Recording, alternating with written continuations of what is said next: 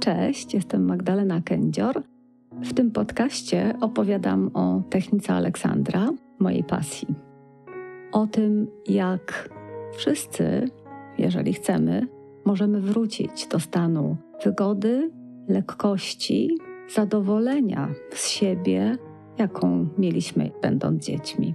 Zapraszam Cię do słuchania dalej.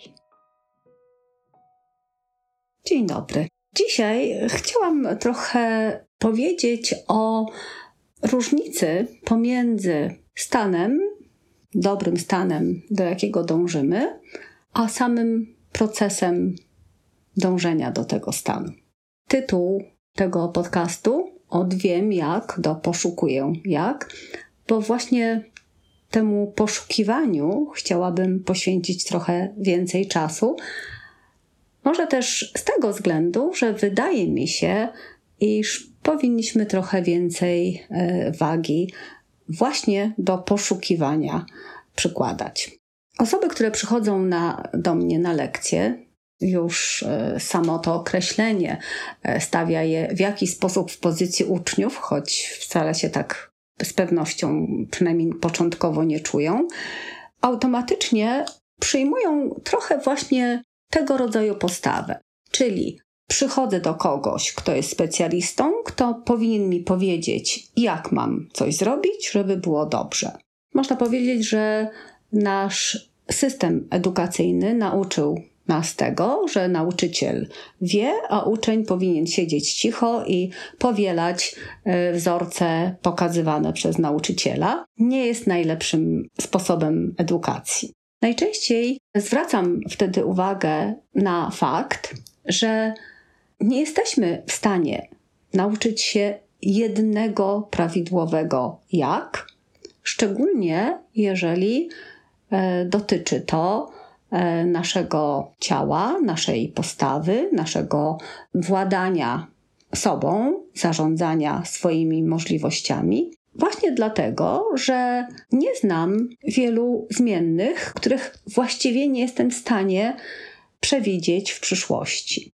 Jeżeli ktoś przychodzący do mnie na lekcję chce nauczyć się prawidłowo stać, stać wygodnie, ładnie, ale w takiej prostej, swobodnej postawie, jest to zrozumiałe, że chce wiedzieć, jak to zrobić. Po pierwsze, nie jesteśmy w stanie przewidzieć, w jakim stanie będzie ta osoba za parę lat. Czyli to, czego ja jej nauczę dzisiaj, teraz, czy będzie aktualne jutro, za miesiąc czy za trzy miesiące i dotyczy to zarówno tego e, moich możliwości fizycznych wzrastających tylko dlatego, że jestem w lepszej formie i e, więcej ćwiczę i jestem e, ogólnie zdrowsza, czy odwrotnie, e, właśnie będę po jakiejś kontuzji zmęczona, po przebytej chorobie, albo nawet po urodzeniu dziecka.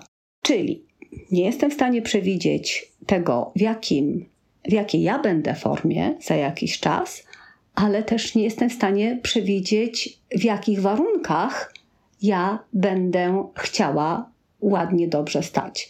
Bo zupełnie inaczej będę stała w metrze, inaczej e, w biurze rozmawiając z szefem, jeszcze inaczej stojąc przed y, publicznością, do której za chwilę mam mówić. Także w pewnym sensie ważniejsze niż to, żebym nauczyła się jednego sposobu stania, jest to, abym umiała rozróżniać, zauważać, odbierać warunki, w jakich jestem i do nich się dostosowywać. Oprócz tego liczy się jeszcze nie tylko to, jaki jest punkt wyjścia, czyli te warunki i mój stan, ale ogólnie w jakim kierunku zmierzam. Bo jeżeli wyobrazimy sobie dwie osoby, A i B, przy czym osoba A znajduje się 2 km od celu, a osoba B 20 km od celu. W naszym przekonaniu, oczywiście, ta osoba, która jest 2 km od celu, z pewnością szybciej do tego e, celu dotrze, więc można powiedzieć, że jest w lepszym położeniu, w lepszym stanie. Ale kiedy dowiemy się, że tylko osoba, która jest 20 km od celu, zmierza w dobrym kierunku, bo ta pierwsza, która jest już bardzo jego blisko, zmierza w przeciwnym kierunku, to okazuje się, że ich możliwość dotarcia do celu jest zupełnie różna i to ta druga raczej do niego dotrze. Aleksander miał e, takie powiedzenie, że nie chodzi o to, czy ty dobrze albo źle stoisz, masz ładną albo brzydką postawę. Nie można powiedzieć na podstawie tego, jak w tej chwili e, siedzisz, e, czy się poruszasz, czy ty jesteś w dobrej formie, czy w złej, dlatego że bardzo ważną rolę odgrywają myśli, za jakimi teraz podążasz. Miał tu na myśli nie tylko to, o czym w tej chwili myślę, ale też świadomość właśnie kierunku, w jakim zmierzam. I właśnie temu kierunkowi, temu procesowi dochodzenia do celu chciałam trochę więcej czasu poświęcić w tym dzisiejszym podcaście. Kiedy ktoś przychodzi na lekcję techniki Aleksandra, rzeczywiście jedną z pierwszych y, omawianych rzeczy jest postawa, jaką wtedy przyjmuje. I y, dla wielu, wielu osób ze zdziwieniem dowiaduje się wtedy, że tak zwane trzymanie się prosto, kiedy ładnie unoszę klatkę piersiową i e, usztywniam e, lekko ramiona, ściągam łopatki, żeby ładnie prosto stać, nie jest korzystną, prostą postawą, bo przede wszystkim ogranicza nasz oddech. No a poza tym powoduje, że oczekujemy od mięśni które są odpowiedzialne właśnie za proces oddychania, mam tu na myśli klatkę piersiową, aby e, utrzymywały naszą równowagę, czyli przejmowały pracę kręgosłupa, co jest no, trochę, trochę absurdalne. I y, jako jedna z pierwszych y, rzeczy, której próbujemy, jest takie doświadczenie tego, że jeżeli w miarę równomiernie rozkładam ciężar ciała na obu stopach, i mam głowę w górze, to raczej będę miała w miarę prostą postawę. Oczywiście mm, to zależy też od e, stanu danej osoby, ale przeciętnie będzie to w miarę w porządku. No i wtedy natychmiast pojawia się pytanie: no dobrze, ale to w takim razie, jak ja mam ustawić tą głowę, żeby ona była naprawdę w górze, bo rzeczywiście też dowiadujemy się i doświadczamy tego, że pochylenie głowy w którąś stronę właściwie prowadzi już za sobą tendencję do pochylania w odpowiedni albo kompensacyjny sposób całej sylwetki. Czyli co to znaczy, jak mam prawidłowo ustawić głowę, żeby ona rzeczywiście była w górze. Jeżeli spróbujesz teraz ustawić głowę ładnie w górze, tak, żeby była na samym szczycie kręgosłupa szyjnego i pomyślisz o tym, czy rzeczywiście Twoja głowa jest e, ładnie ustawiona nad, e, nad kręgosłupem, to bardzo możliwe, że poczujesz usztywnienie w miejscu, gdzie głowa balansuje na kręgosłupie szyjnym. To jest stan, którego nie chcemy. Czyli to nie jest tak, że ja mogę ci pokazać, jak masz utrzymywać głowę, żeby stać prosto, bo nawet jeżeli w tej chwili to, jak delikatnie ją ukierunkuję, będzie wygodne i odpowiednie teraz, za chwilę może być już nie do końca tak idealne, tylko dlatego, że trochę więcej ciężaru ciała przeniesiesz na prawą albo lewą stronę, czy, e, czy trochę bardziej przechylisz się do przodu. I głowa w górze to nie jest odpowiednio ustawiona głowa na kręgosłupie szyjnym, tylko głowa, która jest w górze, w zależności od tego, jak ja rozkładam ciężar ciała na stopach czy na guzach kulszowych, jeżeli siedzę. I to jest też proces, to jest dopasowywanie się bardzo wielu elementów do tego, abym dzięki temu była w równowadze. Dlatego nie ma jednego jak w takiej sytuacji.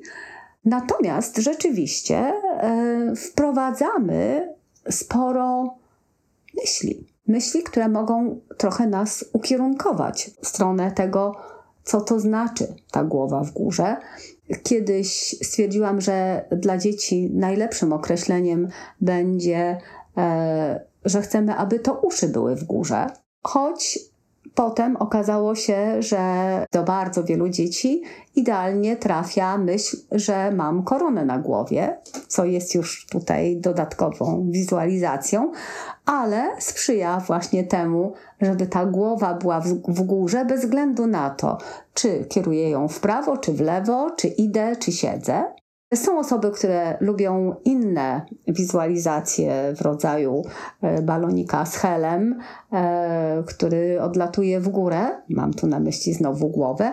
E, ja najchętniej wracam do e, myśli Aleksandra. Aleksander nazywał to takim podstawowym kierunkiem. Chcemy, żeby szyja była swobodna, bo jeżeli szyja jest swobodna, to i głowa odpowiednio się na niej ustawia, a kierunek dla głowy wtedy to jest kierunek do przodu i do góry. Brzmi to może trochę dziwnie, ale chodzi o to, żeby głowa była w górze, ale nie przechylała się do tyłu, co my często robimy, unosząc do góry e, głowę, a przy okazji brodę i nos, ale też, aby mm, kierując głowę do przodu, nie pozwalać jej na opadanie jej w dół. Czyli e, Aleksander nazywał to głowa skierowana do przodu i do góry. Ja często podczas swoich zajęć y, lubię też określenie pomyśl, gdzie jest punkt, który jest 20-30 cm nad Twoją głową. Sama świadomość takiego punktu powoduje, że bez względu na to, czy jestem bardziej pochylona w prawo czy w lewo, czy y, bardziej obrócona w tą czy inną stronę, i tak jestem w stanie mniej więcej poczuć, co to znaczy ta głowa w górze. Także e, już tutaj widzimy, że nie ma jednego jak, natomiast może być proces dochodzenia do tego jak. Jest jeszcze kolejna rzecz, którą, e, której dowiadujemy się podczas lekcji techniki Aleksandra i która często też ludzi szokuje, E, kiedy przeprowadzam kogoś przez e, różne czynności, to jak można się pochylić e, nad koszem na śmieci, czy podnieść coś z podłogi, jak można usiąść albo wstać z krzesła, albo mm, pochylić się nad biurkiem. Przechodzimy przez te różne czynności tak, aby dana osoba poczuła, doświadczyła, że może robić te ruchy ze znacznie większą swobodą, e, z mniejszym wysiłkiem, lepszą przestrzenią dla całego organizmu.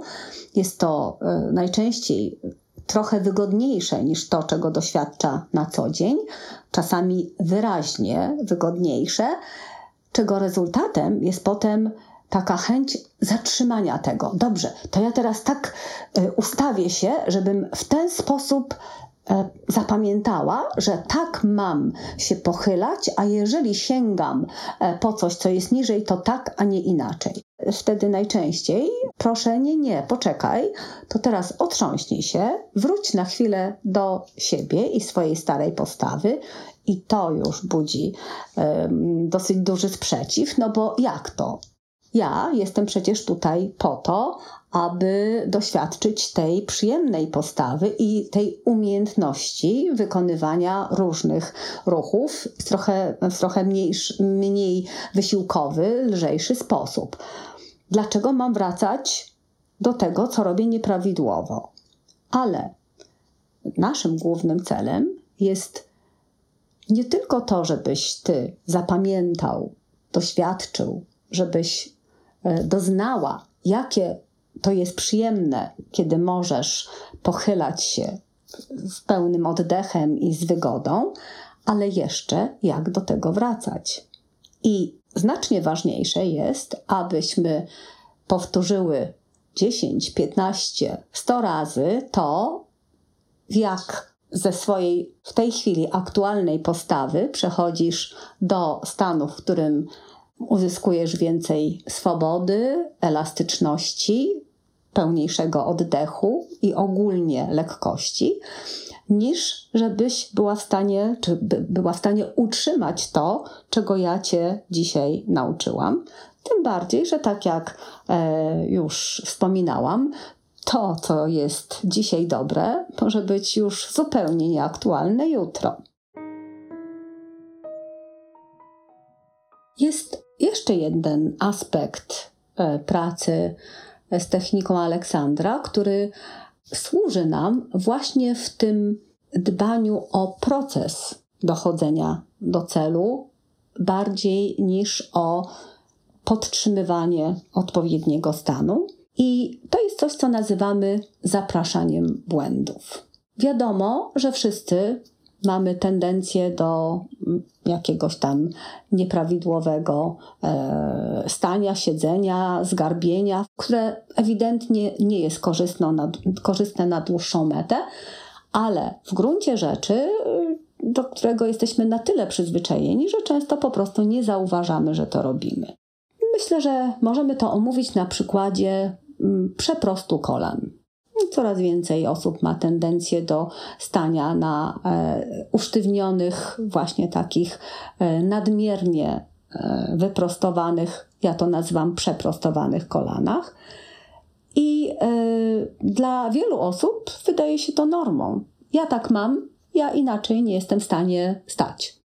Podczas zajęć z techniki Aleksandra uczymy się, że to nie jest tak, że jest to niezbędne i że, jest, że nie, nie można tego zmienić, ale właśnie zaczynamy od tak zwanego zapraszania błędów, czyli świadomego wprowadzenia się w stan, w którym te kolana są nadmiernie wyprostowane, usztywnione, przeprostowane aż do nadmiernego napięcia. E, no, oczywiście nie chodzi o to, żeby wchodzić w jakieś koszmarne skrajności, które są bardzo niewygodne, ale chodzi o to, żeby przez chwilę to poczuć, po to, aby poczuć, że w ten sposób nie jestem w stanie oddawać ciężaru ciała przez stopy w dół do ziemi, bo cały mój ciężar blokowany jest na kolanach. Usztywnienie kolan powoduje, że miednica, górna część nóg nie tylko dół są spięte, miednica przez to też jest spięta i okazuje się, że oddychamy relatywnie słabszym oddechem, bo przepona nie może pracować w pełni.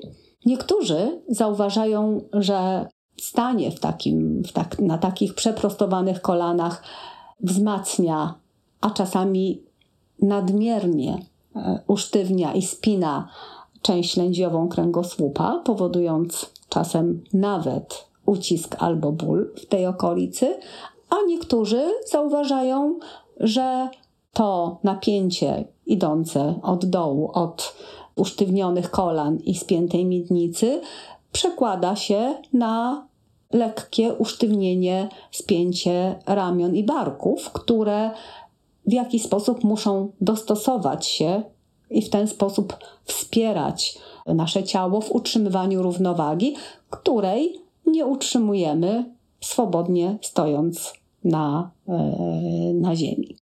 Opowiadam o tym, trwa to dosyć długo. Ogólnie, kiedy, kiedy sprawdzamy, zapraszamy te, te błędy, to jest tylko chwila. Natomiast usiłujemy w równie powolny, delikatny, świadomy sposób spróbować trochę mniej i trochę bardziej spinać i usztywniać te kolana. Czyli sprawdzamy, jak to jest, kiedy pozwolę, aby moje kolana były luźne, miękkie, aby e, kierowały się do przodu i na zewnątrz e, tak jak przeciętnie kierują się, kiedy je w naturalny sposób zginamy, po to, żeby zauważyć, jak dalece wtedy stopy przylegają do podłoża i cały ciężar ciała przenoszony jest właśnie w dół przez stopy do ziemi. I jeżeli wtedy zaczniemy delikatnie usztywniać kolana, to jesteśmy w stanie znaleźć taki poziom napięcia, usztywnienia, który jeszcze jest w miarę w porządku, bo przecież kolana nie mogą być zupełnie rozluźnione. Jeżeli je puścimy zupełnie, to po prostu się ugną, a my yy, kucniemy albo po prostu upadniemy. Czyli jakiś rodzaj sprężystości mięśni wzdłuż kolan jest niezbędny i warto poczuć, jak to jest, kiedy one są tak trochę sprężyste, lekko spięte, dzięki czemu utrzymują nasze miękkie kolana w pionie, jak to jest, kiedy stopniowo to wzmacniamy. Im wolniej przechodzę przez ten proces, tym wyraźniej zauważam moment, kiedy od stanu, który idzie, można powiedzieć, w dobrym kierunku, przechodzę do stanu, który już zmierza w niezbyt dobrym kierunku, kiedy napięcie, usztywnienie w kolanach narasta i staje się coraz większe, coraz bardziej wzmacniając towarzyszące temu inne symptomy związane z resztą postawy. Ta świadomość tego, jak to się dzieje, że jest to proces, że nie ma jednego odpowiedniego ustawienia kolan, tylko one mogą być albo trochę bardziej usztywnione, albo trochę mniej, albo w miarę swobodne i miękkie, albo tak rozluźnione, że już za bardzo, to powoduje, że jesteśmy w stanie znaleźć, poczuć moment, w którym zmierzamy już w niezbyt dobrym kierunku, albo kiedy ten kierunek jest jeszcze w miarę w porządku. I to na dłuższą metę jest dla nas znacznie ważniejsze. Jeszcze może trochę inny przykład, jeżeli e, wyobrazimy sobie dwie osoby siedzące przy komputerze. Jedna jest zgarbiona, ewidentnie trochę za bardzo zgarbiona, druga siedzi przy tym komputerze relatywnie prosto. No nie jest to może jakaś super idealna postawa, ale wygląda całkiem dobrze. Z tym, że Pierwsza osoba, która w tej chwili siedzi pochylona przy komputerze, ma świadomość tego, że się garbi. Ta druga, która wygląda, że siedzi relatywnie prosto, nie zdaje sobie sprawy z tego, że stopniowo coraz bardziej pochyla się, ściągając, spinając szyję i garbiąc plecy. Znowu, na dłuższą metę, czy za parę minut, która będzie w lepszym stanie. Prawdopodobnie osoba, która jest świadoma tego, co robi, szczególnie jeżeli ma za sobą już kilka lekcji techniki Aleksandra, zadba o to, aby nie wzmacniać tego, co niekorzystne. Być może e, nawet przy tym samym pochyleniu do przodu głowy dopasuje resztę pleców, kręgosłupa, odpowiednio zegnie się w biodrach i tak dopasuje się do wcześniej pozornie niezbyt korzystnego pochylenia głowy do przodu, że w rezultacie będzie się działa całkiem wygodnie, e, dbając o e, pełną przestrzeń e, pleców i swobodny oddech. Oczywiście powiedziałam dbając, ale to nie jest tak, że świadomie w tym momencie tym się zajmując, no bo zakładamy, że zajmuje się swoją pracą. Natomiast osoba, która jest zaangażowana w pracę, zaczyna siedzieć przy e, swoim laptopie w ładny, prosty, swobodny sposób, ale nie ma świadomości tego, co robi w trakcie kiedy y, angażuje się w pracę, na dłuższą metę prawdopodobnie po 15 minutach będzie w znacznie gorszej formie. te przykłady w jaki sposób zobrazowały, jak istotne jest zastanowienie się nad procesem, przez który dochodzimy do celu, a niekoniecznie e, dbaniem o to, aby mieć gotowce, które do konkretnych celów nas zaprowadzą. W trakcie zajęć z techniki Aleksandra można powiedzieć, że uczymy się właśnie tego, aby relatywnie bezpieczny, zrównoważony, wygodny dla siebie sposób dochodzić do różnych celów, e, biorąc pod uwagę pewne aspekty, które są z pewnością istotne. Właśnie takie jak punkt wyjścia, przy czym już tutaj można by się na chwileczkę zatrzymać, bo kiedy określamy swój punkt wyjścia, bardzo lubimy to oceniać. Bo ja teraz stoję w nieprawidłowej postawie, bo ja teraz źle siedzę, bo ja teraz jestem pokurczona, pokrzywiona. Albo, y, o właśnie, a teraz przyjęłam dobrą postawę. Tu dosyć istotne jest to, abyśmy umieli w miarę nieoceniająco po prostu określić punkt wyjścia. Nie chodzi o to, abym cieszyła się, że teraz wspaniale stoję, albo żebym martwiła się tym, że jestem taka pokręcona, dlatego że na dłuższą metę właśnie ważne jest to, gdzie będę za 15 minut albo za miesiąc. Czyli zaczynam od punktu wyjścia, po czym dbam o świadomość tego, jaki jest mój cel czy kierunek, no to oczywiście zrozumiałe, ale dochodzę do celu obserwując to, co się ze mną dzieje, dbając o swoją równowagę i można powiedzieć, dbając o całość mojego organizmu, aspekty, które w mniejszym lub mniejszym stopniu y, omawiałam w poprzednich podcastach. Tu też bardzo zwracamy uwagę na to, aby nie poprawiać się raptownie, natychmiast, właśnie po to, żeby nie przechodzić z jednej skrajności w drugą. Czyli można by powiedzieć, że kiedy ktoś przychodzi na lekcję techniki Aleksandra, uczy się jak, ale to jak to nie jest jak na pstryk uzyskać swój cel, tak, że rzeczywiście w pełni mm, mam gotowiec, który mi pokazuje, jak mogę coś uzyskać, tylko w jaki sposób do swojego celu chcę dochodzić.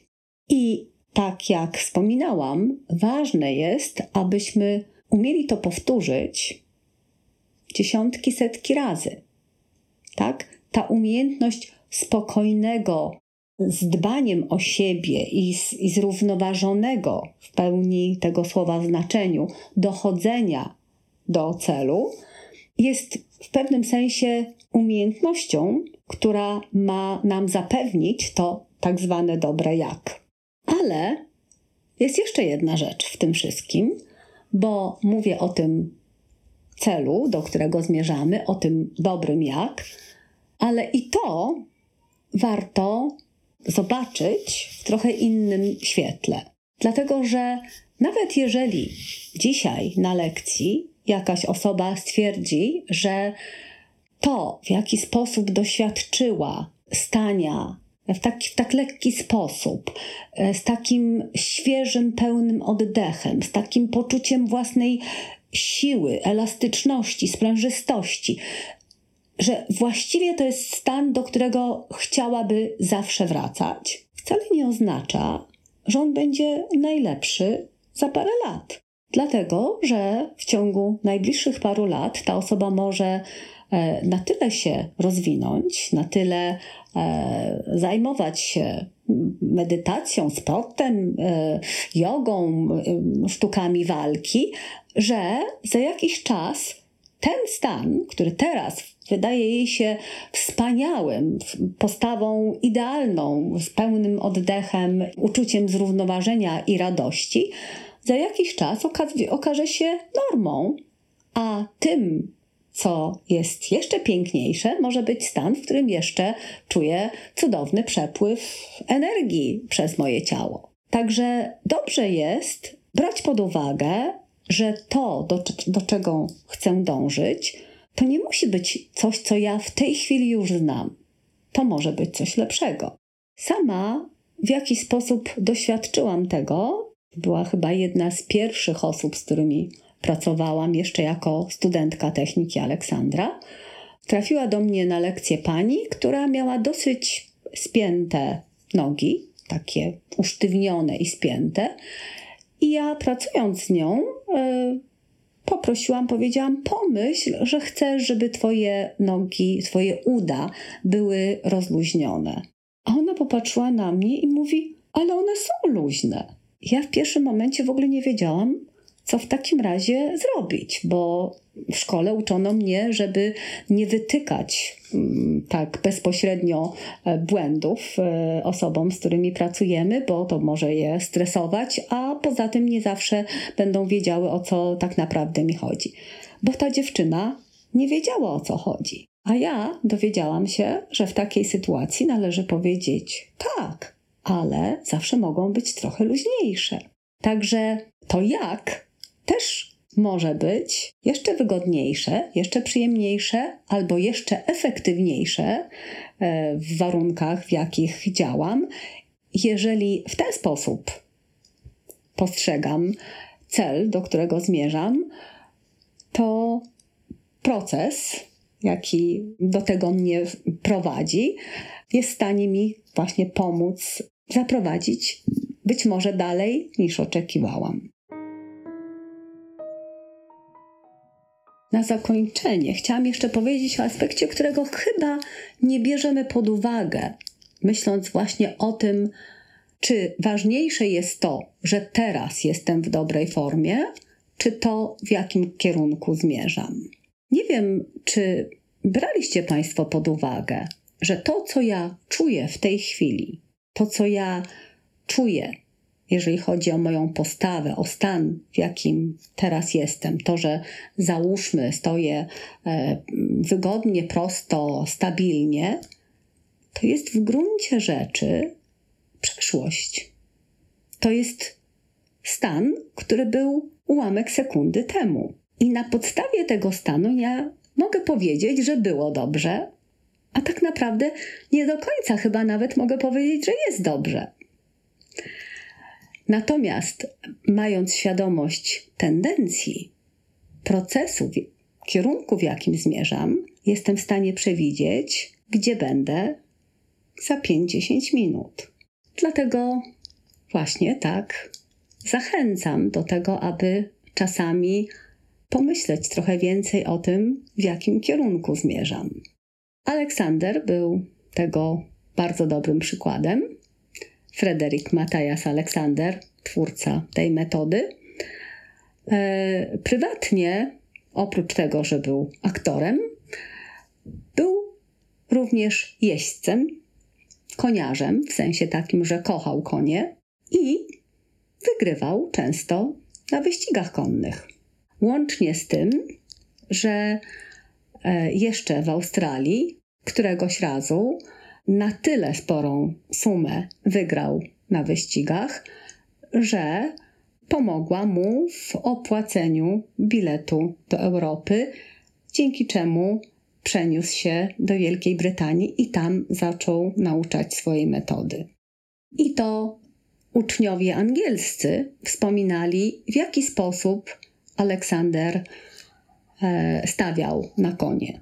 Przyjeżdżał co jakiś czas oglądał konie, które, o których wiedział, że będą brały udział w wyścigach, i na podstawie tego, jak się zachowywały, jak poruszały się na wybiegu, w jakiej były interakcji między sobą, albo właśnie jak władały sobą, na tej podstawie przewidywał, który z nich może wygrać w danej gonitwie. Mam nadzieję, że coś z tego, co dzisiaj tutaj opowiadałam, zaciekawi Państwa. Zapraszam następnym razem. Miło mi, że zaciekawił Cię ten odcinek. Jeżeli będziesz mieć jakieś pytania, zawsze możesz do mnie napisać. Mój adres mailowy jest w opisie tego odcinka. Jeśli chcesz zdobyć trochę więcej informacji na temat techniki Aleksandra, to zapraszam Cię na moją stronę technika kreska Aleksandra przez x.pl. Adres jest w opisie tego odcinka. Do usłyszenia.